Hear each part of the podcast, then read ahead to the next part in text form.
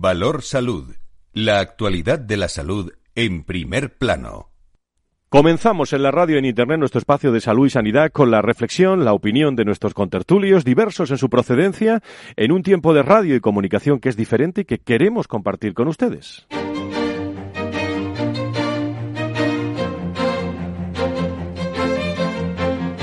Valor Salud es un espacio de actualidad de la salud con todos sus protagonistas, personas y empresas. Con Francisco García Cabello.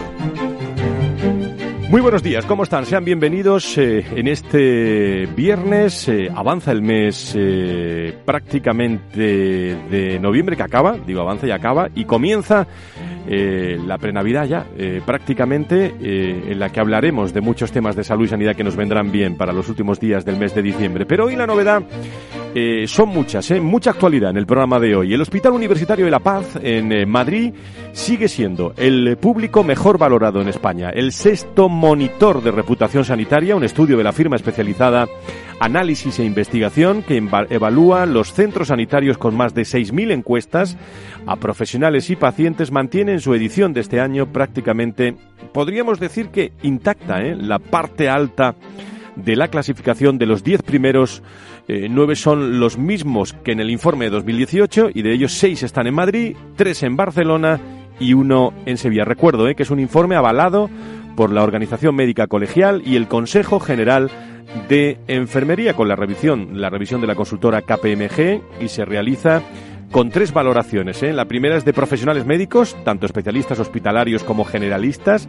La segunda interviene enfermeros, gerentes y responsables de centros, directivos de empresas, farmacéuticas, asociaciones de pacientes. Y el tercer análisis es más objetivo y mide más de 2.800 indicadores en las especialidades de clínicas de todos los centros. Eso en lo público. Y en los privados, los 10 mejores valorados también son casi los mismos que el año pasado. Vuelve a encabezar esta lista la Clínica Universidad de Navarra, que como La Paz en público ha sido el primero en todas las ediciones del monitor, y el Centro Médico Teknon de Barcelona son los 2 únicos que están fuera de la provincia de Madrid entre las 10 primeras clínicas, hospitales privados más valorados de la sanidad privada. Por cierto, una sanidad que según el CIS, los datos del CIS, preocupa mucho más que el mes pasado, por ejemplo, a los españoles. La ministra, por cierto, ha hecho unas declaraciones esta semana muy interesantes, hablando de dependencia. El corte, a ver si lo podemos escuchar luego, pero ha dicho algo así como que no estamos en tiempos para marear a los pacientes. Algo así dijo la ministra Carcedo esta semana hablando de la ley de dependencia. Y me quiero parar hoy especialmente en una jornada que vivimos esta semana muy interesante con magníficos profesionales en la organización por parte de ASPE y del Foro de Recursos Humanos del segundo encuentro de Recursos Humanos y Sanidad que tuvo lugar en Madrid, con más de 100 personas que asistieron a este encuentro y con profesionales que hablaron, algunos tertulianos estuvieron en ese debate, sobre la escasez de talento, la rotación, mesa muy animada sobre el control horario y no solo hablando, informando, sino aportando soluciones que vamos a transmitirles a todos ustedes. Todas estas cosas y muchas más, no se preocupen, nos da tiempo aquí en Valor Salud. Comenzamos. Valor Salud. La actualidad de la salud en primer plano. Querida Lucía, doña Lucía Palomo, que es subdirectora de ASPE, muy buenos días, bienvenida. Buenos días. Muchísimas gracias por estar con nosotros. A José Ignacio Nieto, Nacho Nieto, experto en políticas sanitarias y es consejero de La Rioja de Salud. Querido Nacho, ¿cómo estás? Muy buenos días. Buenos días. Presidente Luis de Palacio, presidente de la Patronal de la Farmacia, muy buenos días, bienvenido. Buenos días, Fran. Y a José Luis Vaquero, director del Foro de Pacientes. Don José Luis, muy buenos días, bienvenido. Buenos días. Bueno, algo que quieran decir así al comienzo de la tertulia. Pues me está esperando Alba Galván con las noticias, Lucía. ¿Alguna cosa? Yo creo que triunfasteis el otro día en el encuentro de recursos humanos. Pues yo creo que sí, que todo el mundo se fue muy contento, los ponentes fueron de altísimo nivel y la verdad que pudimos aprender mucho y los que no sabíamos tanto aprender y los que sí sabían más, pues ampliar sus conocimientos. ¿Cómo está la farmacia esta semana, querido Luis? Bueno, la farmacia está tensa porque seguimos ahí con... A mí me atiende muy bien siempre, mi farmacéutica, sí, me la encuentro todos los días. Hombre, los ánimos, hay preocupación siempre pues por el plan que ya hemos comentado en las semanas anteriores sobre fomento, bueno, nosotros pensamos que no es fomento, pero que es recorte de la farmacia, pero dice que es fomento de genéricos y biosimilares, ¿no? Esa preocupación sigue, pero bueno... pensamos que a lo mejor no veremos avances hasta por lo menos que se forme un gobierno y por lo menos que se ratifiquen en sus puestos o no las direcciones generales y las secretarías y tal del ministerio. Entonces, a partir de ahí veremos, porque también hemos hecho muchísimas aportaciones y pensamos que serán tenidas en cuenta por parte de todo el sector. José Luis, desde Pacientes, hoy la segunda parte del programa vamos a hablar de ictus y SIDA, el 1 de diciembre, Día Mundial del SIDA, dos temas de plena actualidad y con muchos pacientes. Efectivamente. Detrás. Efectivamente. Y también, como comentaba Luis hace un momento, pues también expectantes por que se regularice la situación, ¿no? Y ver, clarificar, ¿no?, la situación de la sanidad, ¿no? Cómo vaya a quedar. Nacho, ¿alguna novedad? No, bueno, novedades todos los días muchas y ninguna, ¿no? Pero me ha tocado lo de no querer marear a los pacientes, que me parece muy importante, pero en este primera... Lo ha dicho, ¿eh? Sí, pero en este primer momento yo también le recomendaría no marear a los ciudadanos en general, no solo en la sanidad, sino en otras cosas, y ganaríamos todos 3 puntitos, que no fuesen más. Fernando Mugarza, director de desarrollo del IDIS, está al otro lado del telefónico. Don Fernando, muy buenos días, bienvenido. Muy buenos días, un placer. Bueno, pues no te vayas porque enseguida hablamos que esta semana habéis tenido mucha actividad en el IDIS, ¿eh? Así es, la verdad es que esto es un no parar, incesante, ya sabes. Bueno, pues vamos a conocer. Alba Galván, ¿cómo estás? Muy buenos días, bienvenida. Hola, Fran, buenos días. Pues vamos a conocer alguna actualidad en titulares y seguimos con la tertulia.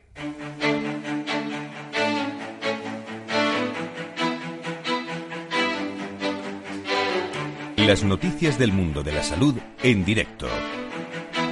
Lo decíamos al comienzo del programa, la sanidad tras la economía, Alba, y el paro afectan más que nunca a los españoles.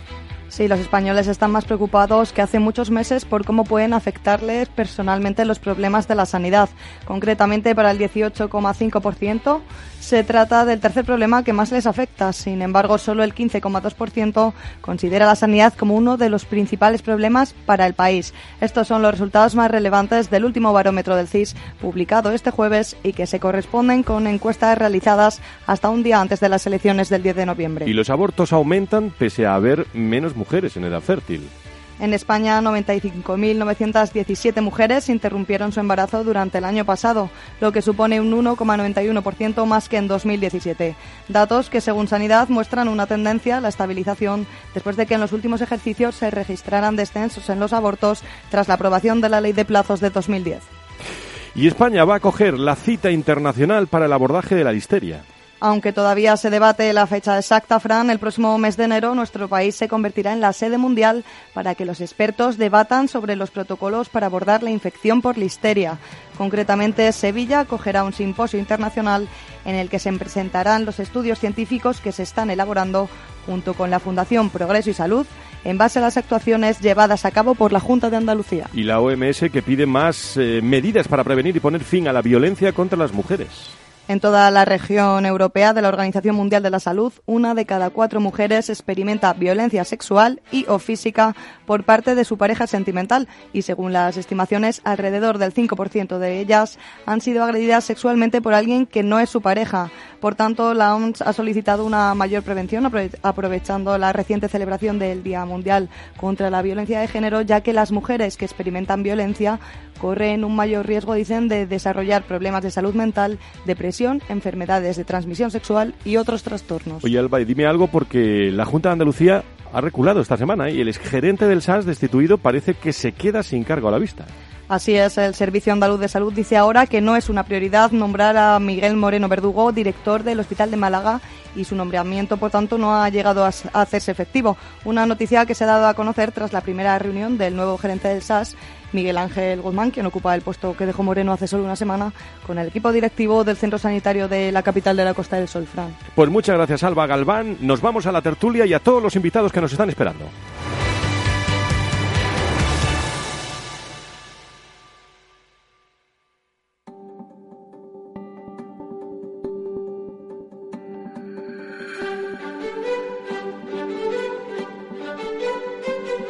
La tertulia en Valor Salud. Noticias y reflexión desde todos los puntos de vista.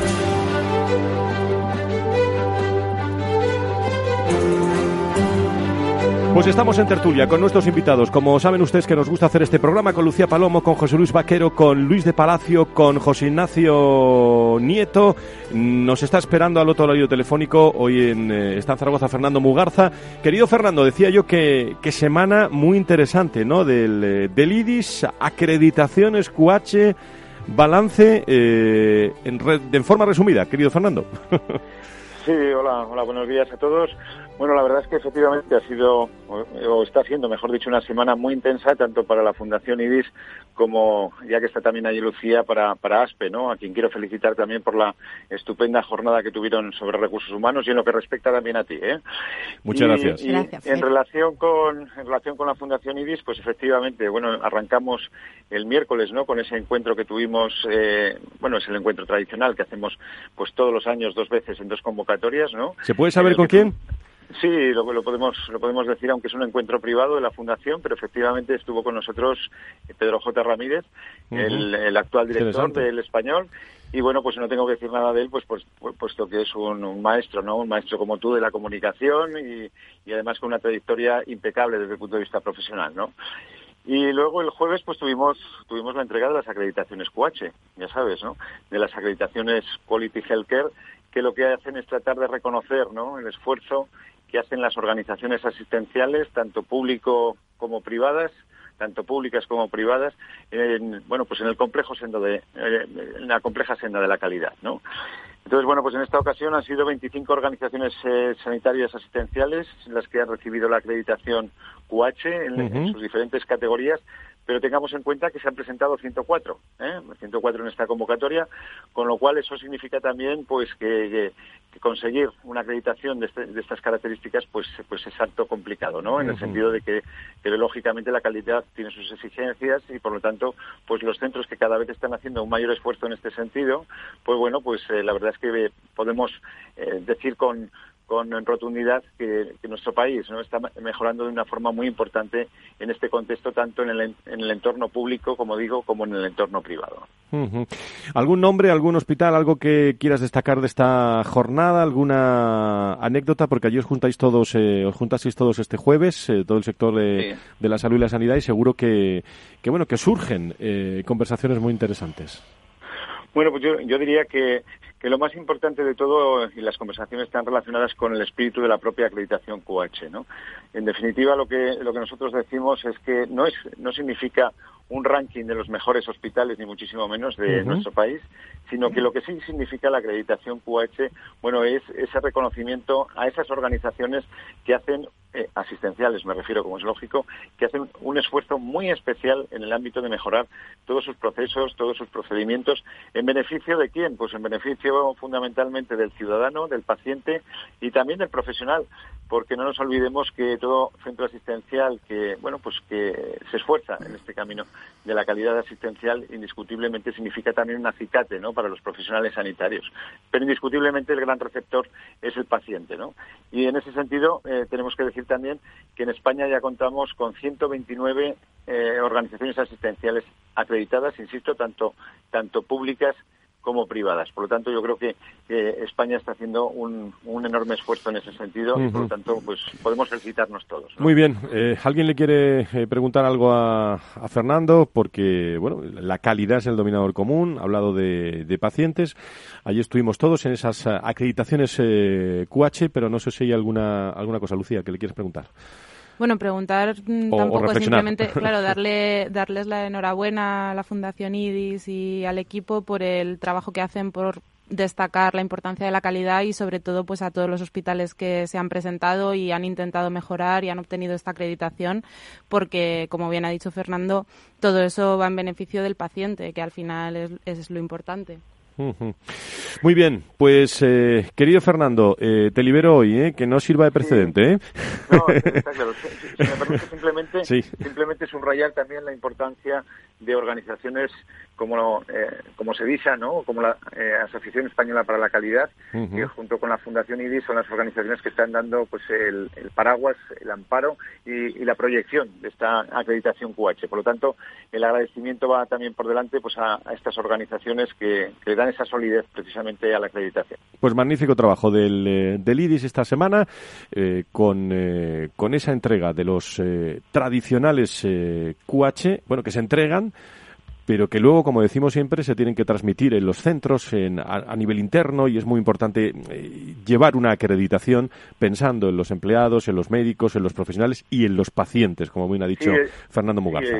Sí, ¿no? Y además especialmente porque no quiero que se me olvide, ¿no? Que no solamente es SEDISA y no solamente es la Asociación Española para la Calidad, sino que en ese comité de acreditación están representados los pacientes, porque, bueno, pues en ediciones anteriores fue el foro, que además está el foro de pacientes, que además está José Luis allí con vosotros, ¿no? En la emisora, y en esta ocasión es la plataforma de pacientes la que está representada precisamente en ese comité auditor que evalúa todas las candidaturas que se producen año tras año. Querido Fernando, un abrazo, buen fin de semana. Muy buen fin de semana a todos, un abrazo muy fuerte, muchas gracias. Muy bien, José Luis, ¿quieres decir algo sobre este asunto? Bueno, sí, más que nada porque lo sepa la ciudadanía, cuando se valora si se acredita un establecimiento o no con el QH, tiene que superar numerosísimas pruebas, o sea, hay una enorme cantidad de ítems que definen esa excelencia. Muy bien, creo que tengo en línea, le doy la bienvenida a Beatriz Domínguez Gil. Ella es directora de la Organización Nacional de Trasplantes y siempre es un placer estar al día en cómo va evolucionando esta organización y sobre todo en tenerla en esta tertulia. Doña Beatriz, encantado de saludarla. Muy buenos días. Muy buenos días. Bueno, pues, ¿qué me cuenta de nuevo? Yo le voy a pedir, estamos a final de año casi ya, balance de este 2019 respecto a la Organización Nacional de Trasplantes. Pues afortunadamente seguimos creciendo.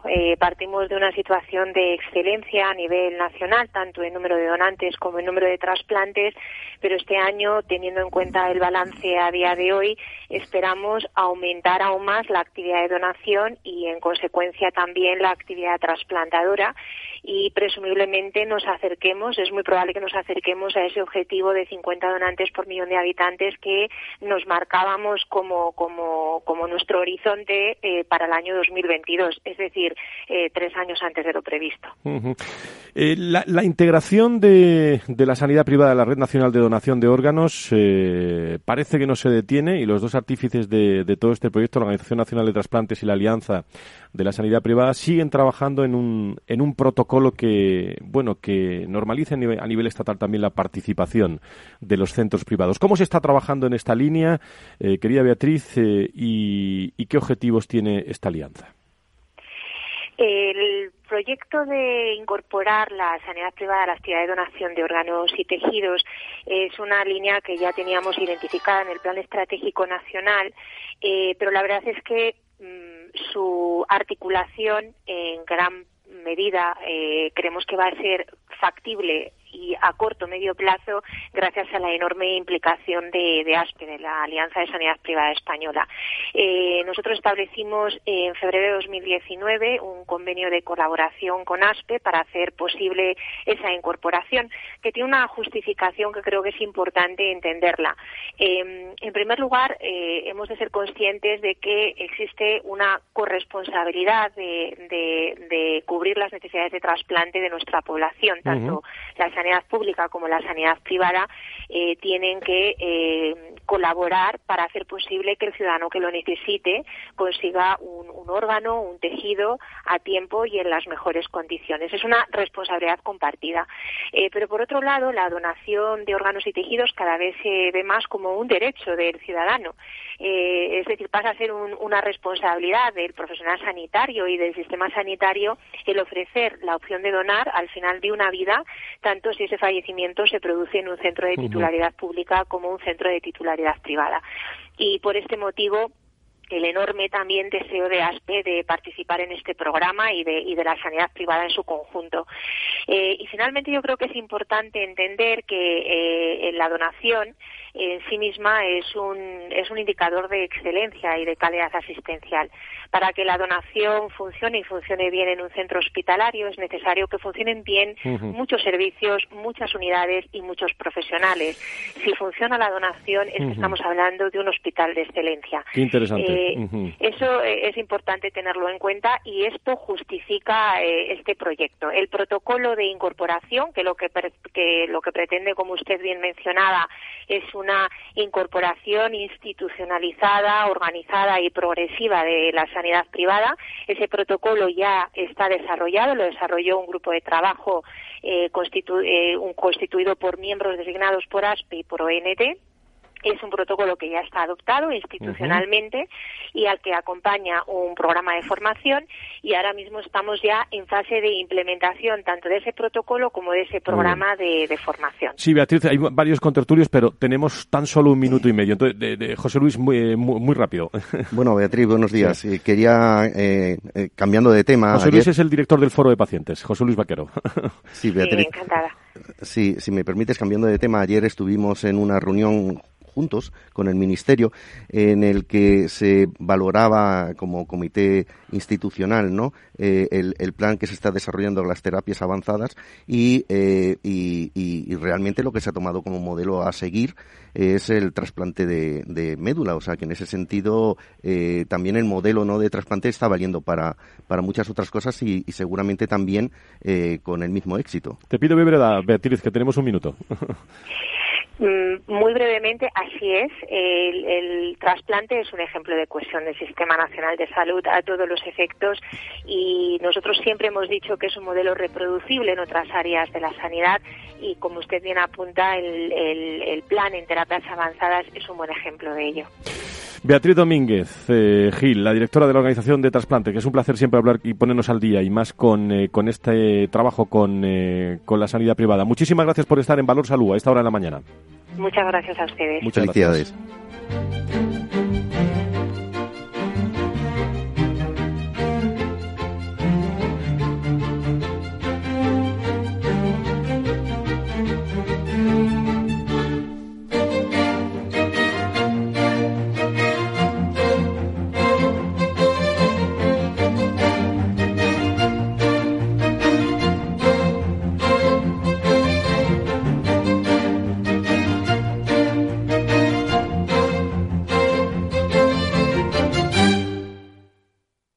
Riesgo 6 de 6. Este número es indicativo del riesgo del producto, siendo 1 indicativo del menor riesgo y 6 del mayor riesgo.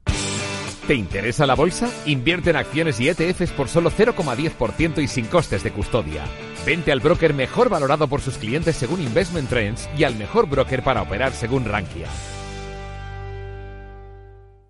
¿Necesita a alguien que le ayude a seleccionar los fondos adecuados de acuerdo al momento en el que se encuentra el mercado? ¿Se siente desbordado ante la abrumadora oferta de fondos de inversión? ¿No sabe cómo gestionar la gran cantidad de información financiera disponible? Los analistas de Arquia Profim Banca Privada le ayudarán a ordenar la información para escoger los mejores fondos en cada momento. Nuestra prioridad son sus intereses, porque nuestro mejor activo es la confianza de nuestros clientes. Arquia Profim Banca Privada. Nos gusta acabar todos los años a lo grande.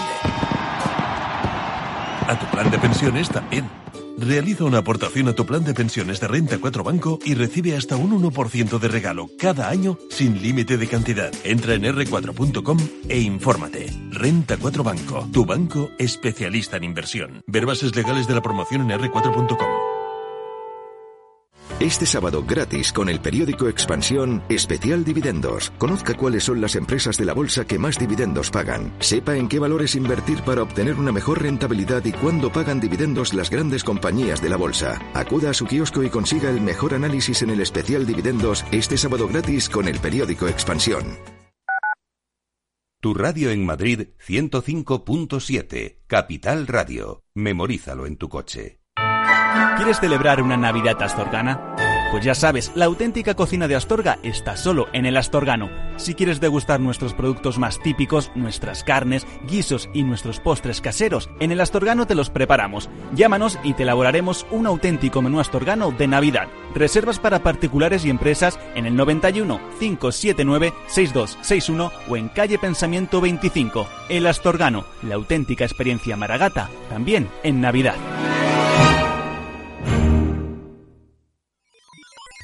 Los robots escuchamos Capital Radio. Es la radio más innovadora. Oímos a Saragot con Luis Vicente Muñoz. Ahí le has dado. Esto es Capital Radio. Di que nos escuchas. Capital Radio. Siente la economía.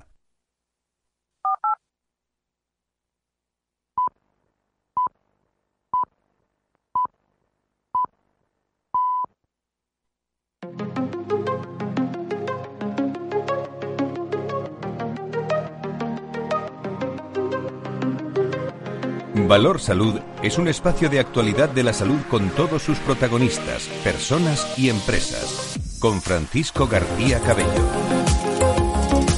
Y en la tertulia hoy con Lucía Palomo, con José Luis Vaquero, con Luis de Palacio, con José Ignacio Nieto, Fernando Mugarza y muchos invitados que se están pasando por este estudio y bueno, de bien nacido ser agradecido. Y durante toda esta semana hemos recibido muchísimos mensajes, muchísimas muestras de cariño por ese premio de Valor Salud del pasado jueves que entregó New Medical Economics a todo el equipo de Valor Salud. Les quieren mucho a ustedes la sanidad en España, porque me preguntaban mucho sobre ustedes, sobre cómo se hace la radio, cómo, no sé, ¿por qué será eso, Lucía? Bueno, pues será porque les gusta lo que oyen. Vale. Sí, bueno, hablamos pues, bien de todos. ¿No? Bueno, ¿por qué están enfadados los farmacéuticos tanto esta semana, querido Luis? Bueno, ya te lo apuntaba, sí, pero sí. Que efectivamente la preocupación es mucha, porque nosotros lo vemos claramente como un nuevo recorte en sanidad, cuando ya llevamos una cierta estabilidad y ya parece ser que, bueno, que ya no tenemos que recortar en temas de sanidad, luego pues vemos pequeñas cosas que se juntan, las que nos caen a nosotros, las que les puedan caer a los pacientes, que también esta semana hubo alguna noticia ahí sobre desfinanciaciones y tal. Pero bueno, a nosotros lo que nos preocupa fundamentalmente es eso, ¿no? Una nueva medida de recorte enmascarada o justificada bajo el título del fomento de un tipo de medicamentos y tal, que son biológicos y biosimilares y genéricos. Pero que nosotros sabemos que ahí no hay fomento de esos genéricos o de esos biosimilares. Ahí solamente hay medidas de ahorro y estamos sufriendo un problema, que es el de los desabastecimientos. Seguro que muchos de vosotros habéis ido a alguna farmacia y no tienen lo que necesitáis y tal. Eso está pasando, ¿eh? Eso está pasando. Lo hemos denunciado en octubre del año pasado. Ya hemos cumplido un añito y un par de meses con esta denuncia encima de la mesa, la propia FEFE. Y bueno, se ha agravado, lejos de arreglarse, tanto que el Ministerio, bueno, pues finalmente lo ha recogido, tiene un plan. Por lo menos reconoce que tiene que hacer algo al respecto. Yo creo que no está consiguiendo dar con la tecla. Nosotros, si se dejan aconsejar, pues nuestra percepción es que tiene mucho más que ver con la globalización de los consumos de medicamentos a nivel mundial y, por tanto, un incremento generalizado de los precios de las materias primas y que eso está atrapando a los medicamentos que se comercializan en España, digo, aquellos que son los baratos, los que tenemos en las farmacias, que son muy baratitos, que son de 2 euros tratamiento mensual, es decir, que un paciente para ese medicamento se trata con 24 euros al año, y no lo paga él, lo paga la administración, porque son recetas públicas, ¿no? Entonces, esto es grave, porque queremos hacer una sostenibilidad de la sanidad, pero la queremos hacer sostenible, pero no a costa de que no acceda el paciente porque no lo tiene. Que este es el problema. Hay gente que dice que no accede porque no puede permitírselo. No es verdad. Se lo puede permitir porque no lo paga él, lo paga la administración. Nacho, sobre esto, ¿alguna reflexión tuya? Bueno, pues que me ha sorprendido cuando Luis decía que estaba haciendo este gobierno recortes en sanidad, ¿no? Cuando los ha quitado todos los que se habían hecho y la universalización y todo, con lo cual, bueno, pues no, entre las no muchas cosas que se están haciendo, la verdad es que sí que va habiendo unas cuantas medidas que las hemos comentado varias veces, sobre todo las que van relacionadas con algo tan importante como es los medicamentos, la farmacia, la prescripción farmacéutica y no se acaba de aclarar. Yo creo que falta como en otras cosas, esa directriz, esos objetivos claros de qué es lo que se quiere con esta prestación también, que está dentro de la cartela de servicios, por cierto. O sea, que es que no es algo ajeno, parece que es algo que provocan las farmacias o las farmacéuticas cuando se están planteando estas cuestiones, y no es así. Y últimamente parece que es el gran tema de este ministerio, porque se habla de no muchas más cosas, además de la declaración de la que tú hablabas esta mañana. Pero estamos oyendo, yo creo que en demasiadas ocasiones, estar centrados, y son muchas las noticias sobre los medicamentos que se van a quitar. Es verdad que también se habla de nuevas terapias y de otras cuestiones, claro, evidentemente, pero se habla de muchas que son las que afectan a muchísima gente porque son muy consumidas, efectivamente. Ahí voy, Nacho. O sea, yo lo que quiero es dejar muy clarito que la discusión sobre la inclusión de nuevas, el acceso de los medicamentos, es una discusión que se puede hacer demagogia muy fácilmente, porque hay que incluir nuevos medicamentos que aportan un valor que para el paciente puede ser incluso una curación, que eso es de lo que se trata en enfermedades muy graves tipo cáncer, pero claro, estamos hablando de que esos son medicamentos de miles o decenas de miles de euros, y estamos mezclando esa discusión con la sostenibilidad y tal, y los descuentos y no sé qué, de unos medicamentos que cuestan 2 euros. Entonces, sí, como son tantos órdenes de magnitud de diferencia entre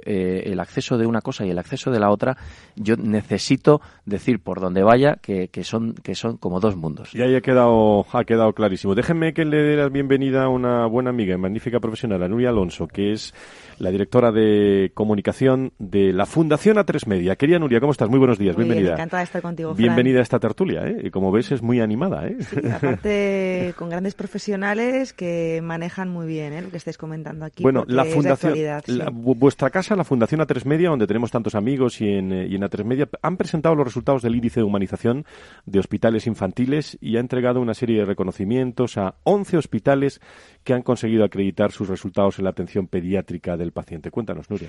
Bueno, desde el año 2005 Fundación Atresmedia ha apostado por la humanización y por acercarse al entorno de hospitales y centros de sanidad donde hay niños, jóvenes y adolescentes que tienen que pasar largo tiempo de estancia en el hospital, ¿no?, con lo que todo esto conlleva. Creamos en su momento el canal FAN3, que es un canal de entretenimiento que también les ayuda, bueno, pues a normalizar un poco el por qué están ahí ingresados. Y bueno, pues fue una primera iniciativa. A raíz de eso nos convertimos un poco también en observadores de la sanidad, porque estábamos constantemente visitando hospitales, instalando el canal, pero también haciendo talleres de radio con nuestros compañeros, llevando compañeros de la casa a hacer voluntariado, pues gente quizá un poco más reconocida por los chavales para que les ayuden en ese entretenimiento. Y nos convertimos un poco en una fundación que también animaba, acompañaba al paciente, a la familia, pero también al profesional sanitario. A raíz de esto, en el año 2016, vimos que teníamos bastante relación con otro tipo de actores de la sanidad, como pueden ser, pues, asociaciones de pacientes, profesionales médicos, bueno, y vimos que debíamos crear un índice de humanización.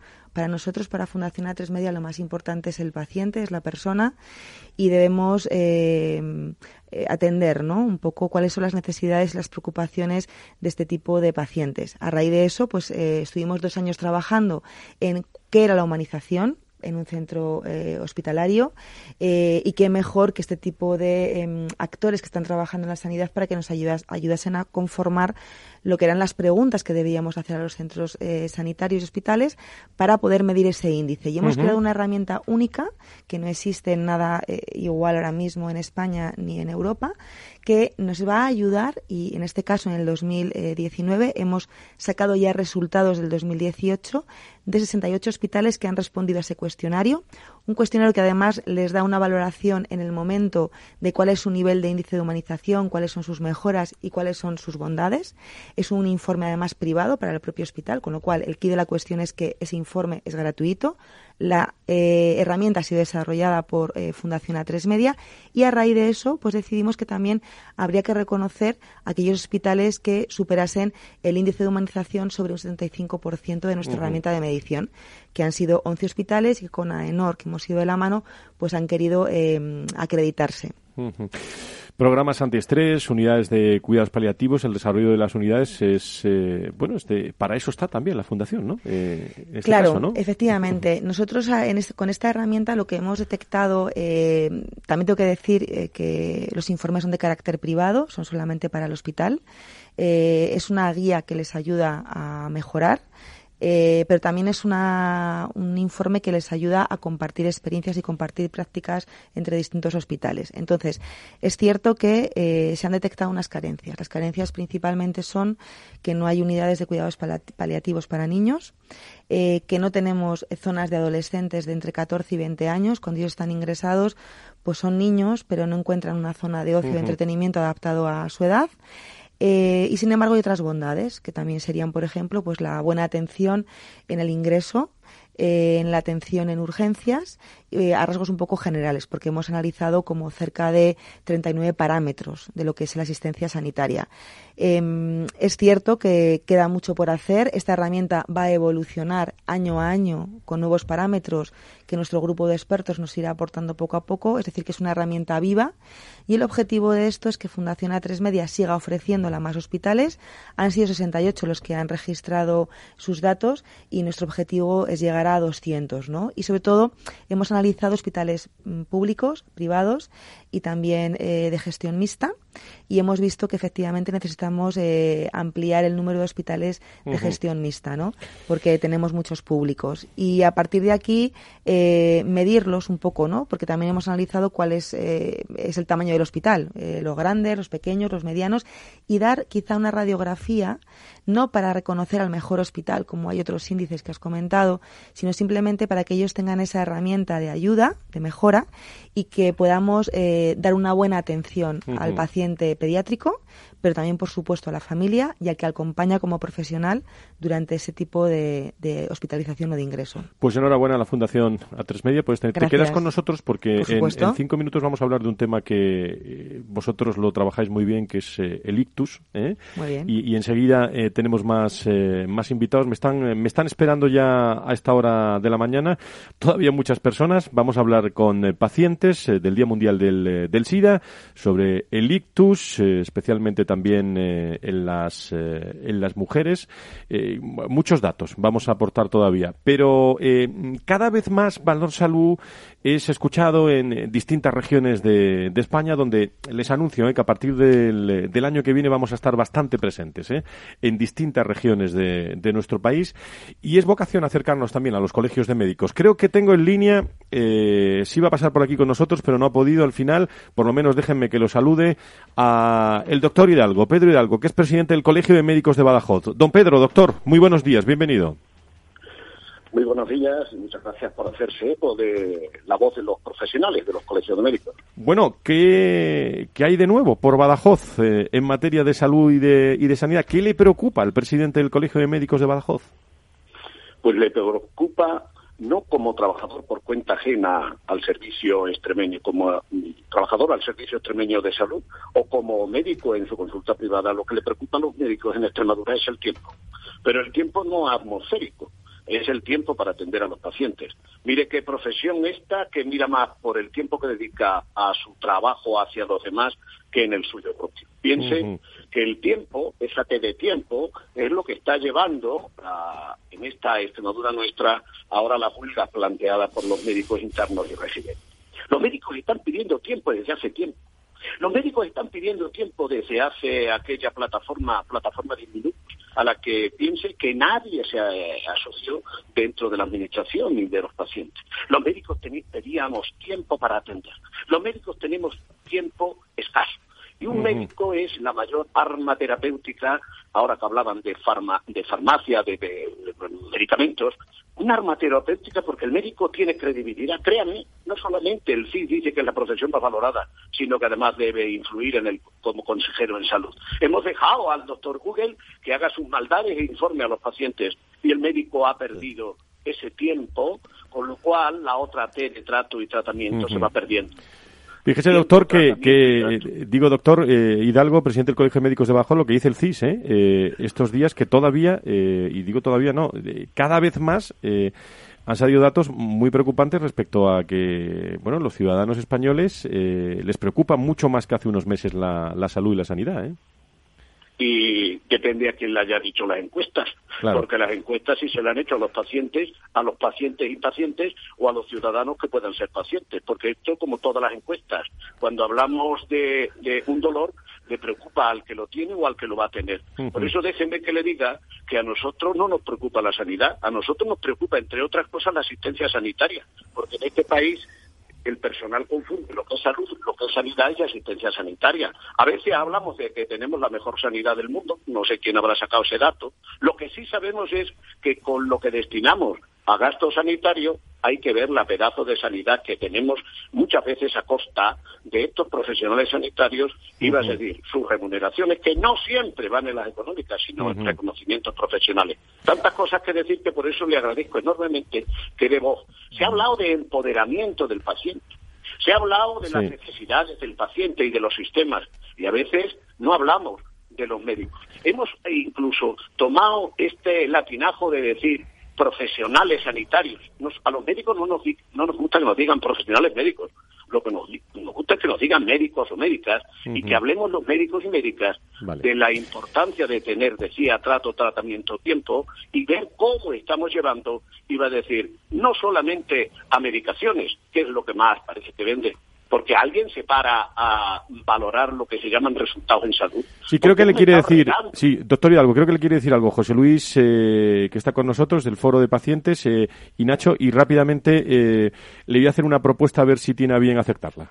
Sí, es que lo que me llama la atención es que efectivamente surgen titulares en los que, por ejemplo, se comenta, ¿no?, que España es el país más eficiente en sanidad en Europa, por ejemplo, ¿no? Y eso ya se confunde con que España es donde mejor sanidad hay. Y es que se confunde eficiencia, y esto es porque los costes son bajos, se confunde el aspecto de eficiencia con el de calidad. Y la calidad tiene un precio y la calidad tiene un coste. Pero vamos, es ahondando en lo mismo que usted comentaba. Nacho, ¿qué tienes que contar? Doctor Hidalgo, buenos días. Encantado de saludarlo, consejero. ¿Qué tal estamos? Yo, de todas formas, me voy a permitir hacer una indicación, estando de acuerdo que los médicos son muy importantes y sobre todo los médicos de familia en el sistema sanitario, y que el tiempo que hay que dedicar a los pacientes, bien dedicado, es también muy importante. Pero déjeme añadir también un aspecto que yo creo que hoy no lo podemos olvidar y debía también formar parte de todos estos análisis y de todas estas, iba a decir, argumentaciones, ¿no?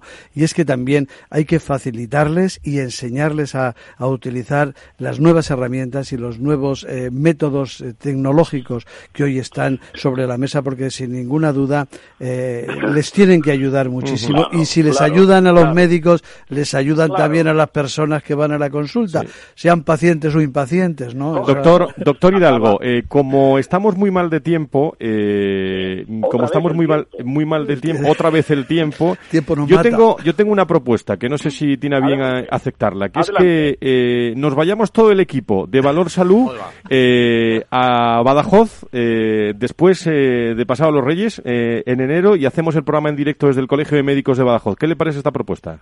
Pues la propuesta, uno, usted ha tirado el pañuelo y este médico que le habla desde Badajoz acaba de recoger el pañuelo. Muy bien. Tiene que haber jamón, ¿eh? Y me permite solamente una reflexión. 10 segundos que nos están esperando, doctor. 10 segundos. 7. Saquen a los médicos de las aulas. Perdón, saquen a los médicos de la consulta y lleven a los médicos a las aulas, para que los de las aulas no vayan a la consulta. Otra vez tiempo. Enseñen a enseñar. Hablen de medicina fuera de las consultas.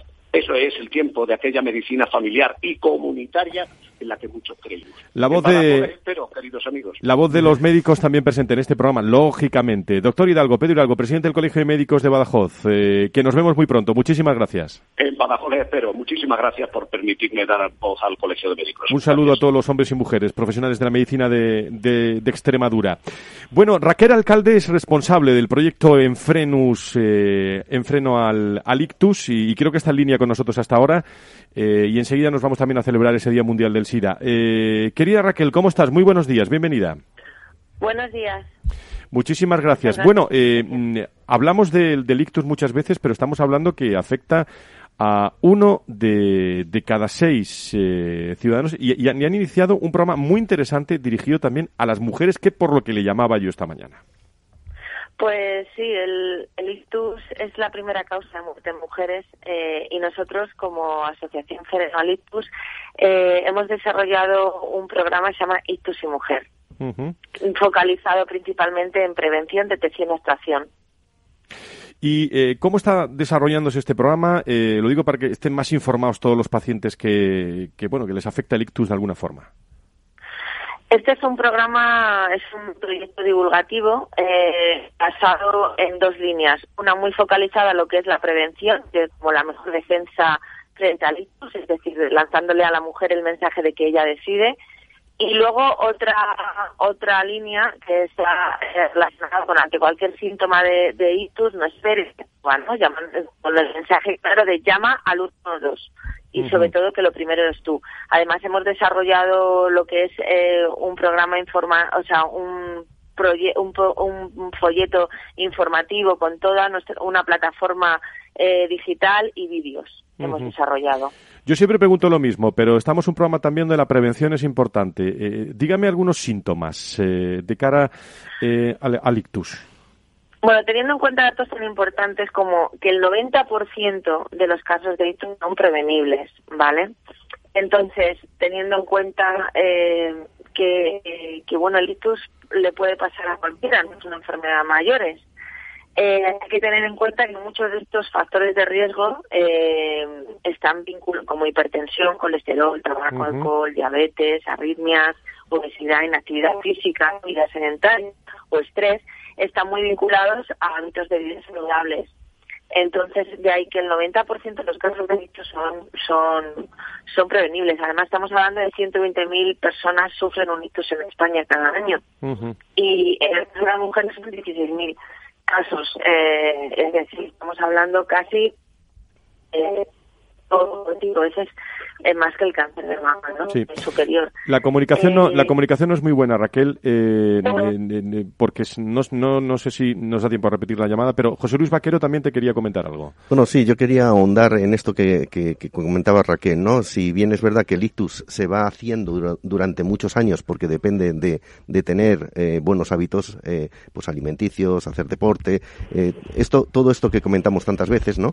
Yo creo que también hay otra cosa muy importante que sí que es como más inmediato y es que también en determinada edad, es verdad que el ictus puede afectar a todos los sexos y a todas las edades, pero a determinada edad las mujeres tienen que prestarle una especial atención a cualquier síntoma menor que pueda sugerir que esté cursando un ictus. Nuria, sobre esto trabajáis mucho vosotros en la Fundación, ¿no? Bueno, sí, tenemos el proyecto de Constantes y Vitales, que es de RC Grupo Atresmedia, y con el Día Mundial del Ictus también lanzamos una campaña en televisión, en redes sociales, porque queremos concienciar y queremos ayudar a la prevención. Aparte está demostrado por estudios recientes que si se controla la prevención podemos evitar hasta el 90%, ¿no?, de los casos de ictus. Creo, ¿no? Y el lanzamiento un poco que hago y el llamamiento es hagamos un control, exijamos a la sanidad pública que haga un control a las mujeres, también a los hombres, a partir de ciertas edades, al igual que se hace con el cáncer de mama. Muy bien. Raquel Alcalde, ¿algo más que añadir? Pues simplemente que entre todos podemos multiplicar y podemos difundir el mensaje de lo que es la importancia de prevención del ictus y lo que es la detección y actuación a tiempo. Muy bien, querida Raquel, gracias por estar con nosotros y atendernos. Saludo, muchísimas gracias. Gracias a todos. Gracias también al Foro Español de Pacientes.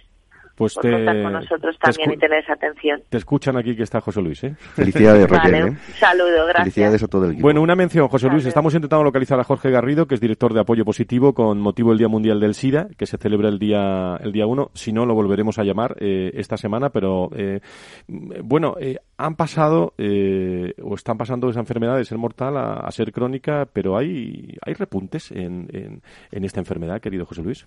Bueno, sí que parece, según las fuentes fuentes, ¿no? Que se ha podido perder un poquitín la atención, ¿no?, en la prevención, ¿no?, pues en contactos. Es verdad que hay fuentes que denuncian esto, ¿no? Yo también querría decir, en cuanto a los pacientes y en el interés de ellos, que efectivamente ha pasado de un pronóstico fatal a un pronóstico crónico y perfectamente llevadero, pero también es verdad que quedan todavía cosas pendientes por ganar, ¿no? Sigue siendo una enfermedad que tiene un estigma social importantísimo. En ese sentido, también hay organizaciones de pacientes que están trabajando muchísimo con el paciente experto, que me parece que es algo que me gustaría resaltar, ¿no?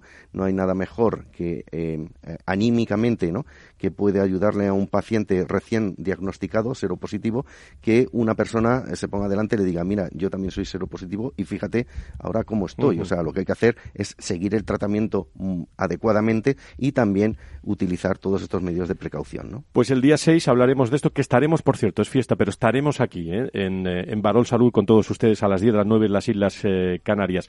Un anuncio y muy interesante de actualidad, estamos muy pendientes, sobre la Organización Médica Colegial, que ha anunciado la constitución de la Unión Profesional de Médicos de Ejercicio Libre, ¿eh?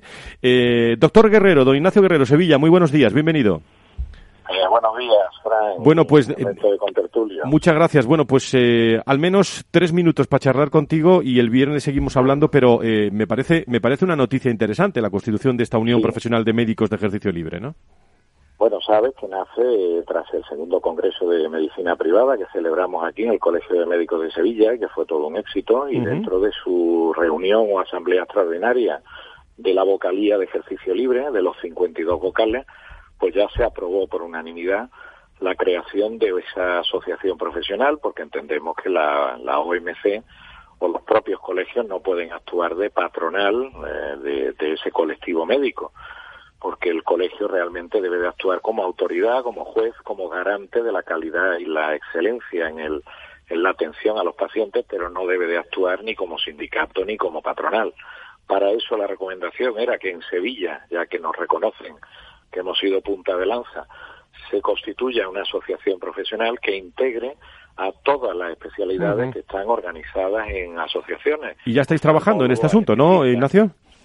Sí, está constituida, está pendiente de la autorización del Ministerio del Interior y también de una inscripción a través de nuestro abogado en Bruselas, de Juan Ignacio Navas, que nos ha hecho una adaptación de estatutos para que esté inscrita en la Unión Europea.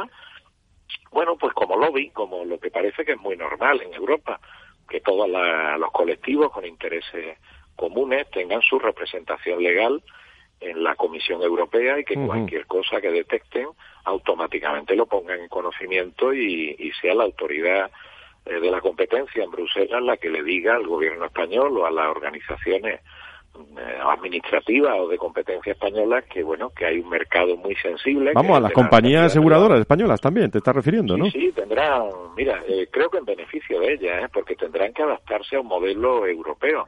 El modelo español está obsoleto, es un modelo que no reconoce la excelencia, la calidad, la carrera profesional, no reconoce que un médico ponga más interés, más dinero, más inversión en su instalación y paga todo más o menos por igual desde hace 30 años, con baremos absolutamente congelados, con una ausencia de libertad de elección por parte de los pacientes, que ni siquiera pueden hacer un copago para recibir a lo mejor una atención un poquito mejor o de más tiempo o de más calidad con profesionales que realmente a los baremos actuales son profesionales de muy alta capacitación que te dicen que lo sienten mucho pero que no pueden trabajar. Y además está a 15, está ocurriendo a 12 euros por paciente.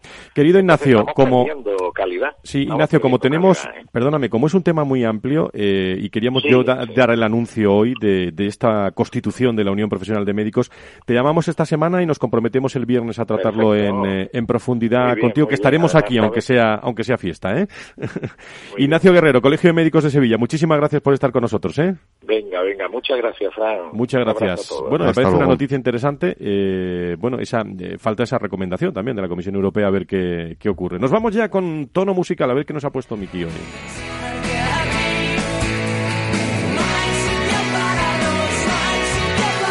Bueno, pues Laura Escudero con Sebastián Sanabria en la producción del programa. Gracias a todos ustedes por estar con nosotros. Muchas gracias. Recuerdos a Atresmedia. Y a Carmen le das un abrazo. De mi parte, gracias. Pues música para el fin de semana y estaremos aquí el viernes en Valor Salud, aunque sea fiesta y comienzo de un puente. Les espero, ¿eh? Adiós a todos. Adiós.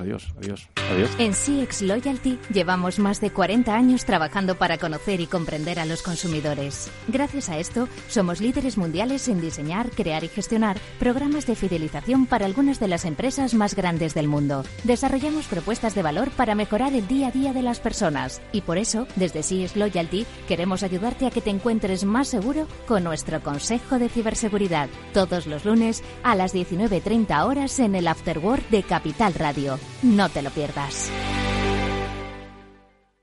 Hola, soy Leopoldo Abadía, autor de La Crisis Ninja, y quiero hablaros de lo normal. Lo normal es que cuando inviertas tus ahorros, nadie deje los mejores productos de inversión para otros que tienen más dinero. Con Finanbest puedes invertir como lo hacen los grandes patrimonios, accediendo a los mejores productos de inversión. Entra en finanbest.com y descubre que lo normal es extraordinario. Lo normal es Finanbest. Mire, quiero invertir mis ahorros, pero ¿cómo? Fondos europeos, bolsas asiáticas... Perdone, ¿el suyo era capuchino o descafeinado? Lo importante no es ser un experto en inversión, es saber dónde preguntar. En ING con Inversión Naranja Plus simplificamos la fórmula para que puedas invertir como los expertos a través de nuestros fondos cartera naranja. Inversión Naranja Plus. Invertir a lo grande es para todos. Más información en ing.es en fondos de inversión.